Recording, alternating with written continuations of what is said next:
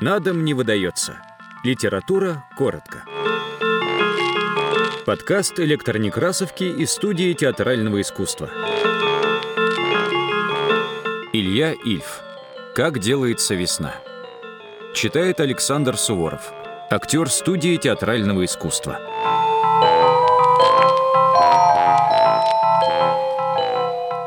Весна в Москве делается так.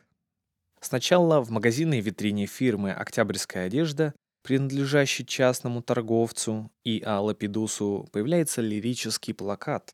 Встречайте весну в брюках И.А. Лапидуса, цены умеренные. Прочитав этот плакат, прохожие взволнованно начинают нюхать воздух, но фиалками еще не пахнет. Пахнет только травочкой-зубровочкой, настоечкой для водочки, которой торгуют в охотном ряду очень взрослые граждане в оранжевых тулупах. Падает колючий, легкий, как алюминий, мартовский снег, и как бы ни горячился и Алапидус, до весны еще далеко. Потом на борьбу с климатом выходят гастрономические магазины. В день, ознаменованный снежной бурей, в окне роскошнейшего из кооперативов появляется парниковый огурец. Нежно-зеленый и прыщеватый, он косо лежит среди холодных консервных банок и манит к себе широкого потребителя. Долго стоит широкий потребитель у кооперативного окна и пускает слюни. Тогда приходит узкий потребитель в пальто с воротничком из польского бобра и, уплатив за огурец полтора рубля, съедает его. И долго еще узкий потребитель душисто и нежно отрыгивается весной и фиалками. Через неделю в универмагах поступают в продажу маркисет, вольта и батист всех оттенков черного и булыжного цветов. Отныне не приходится больше сомневаться в приближении весны. Горячие головы начинают даже толковать о летних путешествиях. И хотя снежные вихри становятся сильнее и снег трещит под ногами, как гравий, весенняя тревога наполняет город. Три писателя из литературного объединения «Кузница и усадьба» также путем печати оповещают всех, что пройдут пешком по всей стране, бесплатно подчиняя по дороге кастрюли и сапоги беднейших колхозников. Цель – ознакомление с бытом трудящихся и собирание материалов для грядущих романов. Универмаги делают еще одну отчаянную попытку. Они устраивают большие весенние базары. Зима отвечает на это ледяным ураганом, большим апрельским антициклоном. Снег смерзается и звенит, как железо. Морозные трубы вылетают из ноздрей и ртов граждан. Извозчики плачут, тряся синими юбками. В это время в универмагах продают минеральные стельки арфа, радикально предохраняющие от пота ног.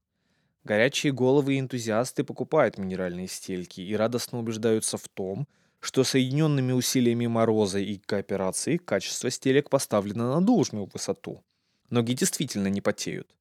А снег все падает. Не обращая на это внимания, вечерняя газета объявляет, что прилетели из Египта первые весенние птички – колотушка, бибрик и синайка. Читатель теряется. Он только что запасся саженью дров сверхплана, а тут на тебе прилетели колотушка, бибрик и синайка – Птицы весенние, птицы, которые в своих клювах привозят голубое небо и жаркие дни. Но поразмыслив и припомнив кое-что, читатель успокаивается и закладывает в печь несколько лишних поленьев. Он вспомнил, что каждый год читает об этих загадочных птичках, что никогда они еще не делали весны, и что самое существование их лежит на совести вечерней газеты. Тогда вечерка в отчаянии объявляет, что на Большой Ордынке в доме номер 93 запел жук-самец, и что более явственного признака прихода весны и требовать нельзя. В этот же день разражается певучая снежная метель, и в диких ее звуках тонут выкрики газетчиков о не вовремя запевшем самце с Большой Ордынки.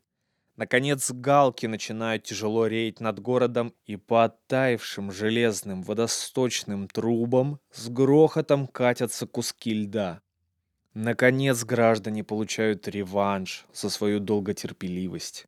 С удовольствием и сладострастием они читают в отделе происшествий за 22 апреля несчастный случай.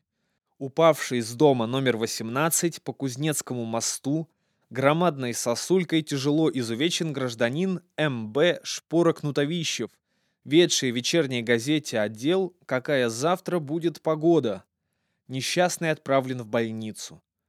Повеселевшие граждане с нежностью озирают ручейки, которые, вихляясь, бегут вдоль тротуарных бордюров, и даже начинают симпатией думать о шпоре Кнутовищеве, хотя этот порочный человек с февраля месяца не переставал долбить о том, что весна будет ранней и дружной.